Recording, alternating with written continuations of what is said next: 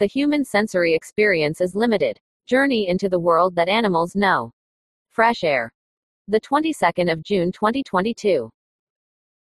There's a vast world around us that animals can perceive, but humans can't. Pulitzer Prize winning science writer Ed Yong uses the example of a dark room, though it might seem that there would be little to detect in the darkness. A bird in the room would be able to pick up on the magnetic field of the Earth and would know which direction to fly if it was time to migrate. A dog would be sniffing out various odors that a human would not be able to smell. A rattlesnake would detect the presence of humans in the room by sensing their infrared radiation.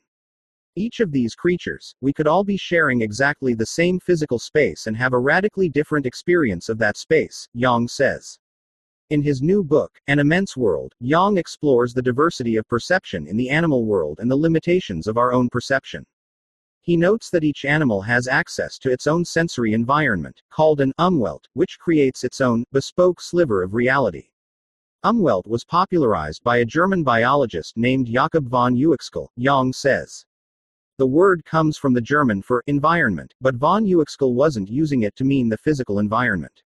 He meant the sensory environment, the unique set of smells, sights, sounds, and textures that each animal has access to.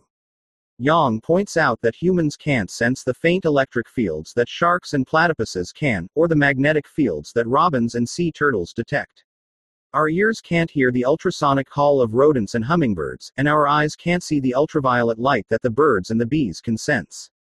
But, he says, imagining the world as animals perceive it opens up a new appreciation for the everyday wonders of nature. If you start thinking about the umwelt of other animals, you understand that nature's magnificence is all around us. It's in our backyards, it's in our gardens, it's in the bodies of some of the most familiar creatures around us. My dog, the pigeons on the street, Yong says. It just makes things that felt very familiar feel newly wondrous. Interview highlights on what are we missing in human vision compared to insects so flowers absolutely are extraordinarily beautiful but if you had the ultraviolet vision that a bee has you'll be able to see patterns on those flowers that we can't see a sunflower, for example, far from looking just a matte uniform yellow, would have a stark ultraviolet bullseye at its center. A lot of flowers have these ultraviolet shapes like arrows and bullseyes to guide insects toward the pollen at their center. Some predators that eat pollinating insects, like crab spiders, blend in against the flowers to our eyes, but really stand out when viewed in ultraviolet, and that acts as a lure to insects. It draws them in toward the waiting spider. One of my favorite things about the relationship between insect vision and flowers is that if you took all the colors in all the flowers that were out there, and you asked, what kind of color vision is best at discriminating between these colors? What you get is an eye that's basically almost what a bee has, an eye that is maximally sensitive to blue, green, and ultraviolet. And you might think then that the bee eye has evolved to see the colors of flowers really well. That's exactly the opposite of what happened, because the bee eye came first, the flowers evolved later. So the colors of flowers have evolved to ideally tickle the eyes of bees, and I think that's a truly wondrous result. It means that beauty, as we know it, is not only in the eye of the beholder, it arises because of that eye. On echolocation, echolocation is a very advanced form of hearing that a lot of animals, like bats and dolphins, use to perceive the world around them. So they make high pitched, ultrasonic calls beyond the range of human hearing, and they listen for the echoes of those calls after they've rebounded off objects around the animal. And by listening for those echoes and passing those echoes, they get a sense of the world around them. A bat in complete darkness can find, track, and swoop upon a flying insect. It can navigate through the darkness of a cave. It can wend its way around obstacles, all by using this incredibly sophisticated type of hearing. Dot dot dot. Bats and dolphins are the two masters of echolocation in the animal kingdom, and in some ways they use it for similar purposes. But the difference between them is mostly because dolphins are echolocating in the water. Their calls travel much further. And so for them, echolocation is a much longer range sense than it is for bats, which can only really detect a small moth within several feet in front of them. A dolphin's echolocation can allow them to coordinate their movements, to coordinate their hunting strategies over the distance of an entire pod. Dolphins can also use echolocation kind of like a medical scanner. They can detect hard surfaces that exist inside other animals. A dolphin echolocating on a human could likely see your skeleton, could likely see your lungs. Dolphins can, through echolocation, detect the swim bladders inside the fish that they hunt. They can probably tell the difference between different kinds of prey by the shape of their swim bladders.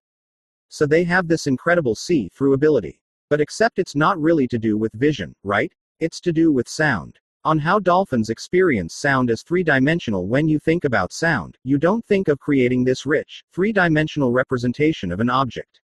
If I heard a recording of someone playing a saxophone, I would appreciate it. But there's no way I could go from that to recreating the shape of a saxophone in my mind.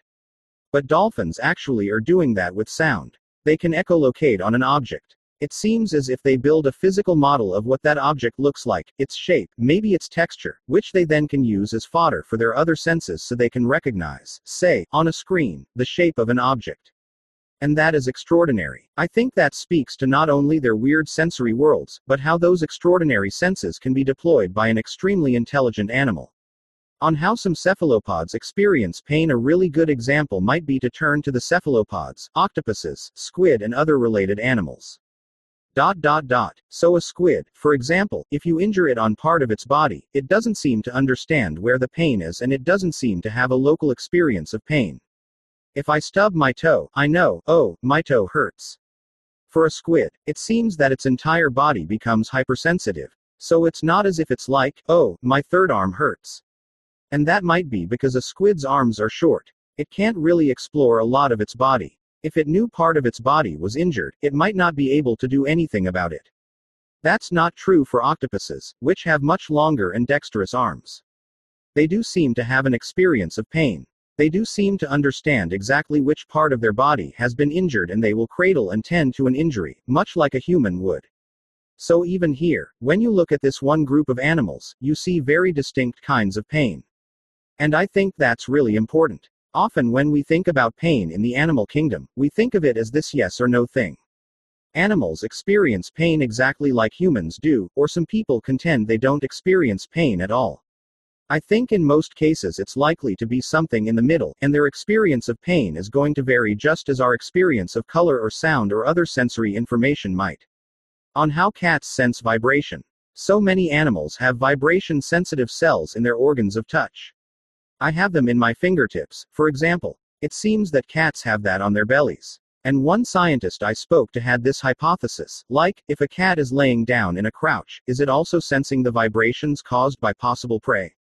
When we see a lion watching a herd of antelope in the distance, is it also getting information through the crouch about the footsteps of those prey? Now, I want to be very clear we don't know the answer to that question, and it might be entirely far fetched speculation.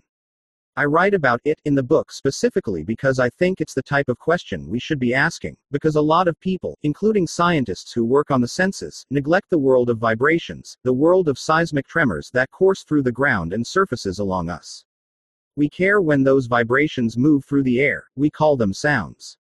But when they move through surfaces, we tend to ignore them, except a huge number of animals, scorpions, moles, elephants, many insects, seem to pay attention to that vibrational world.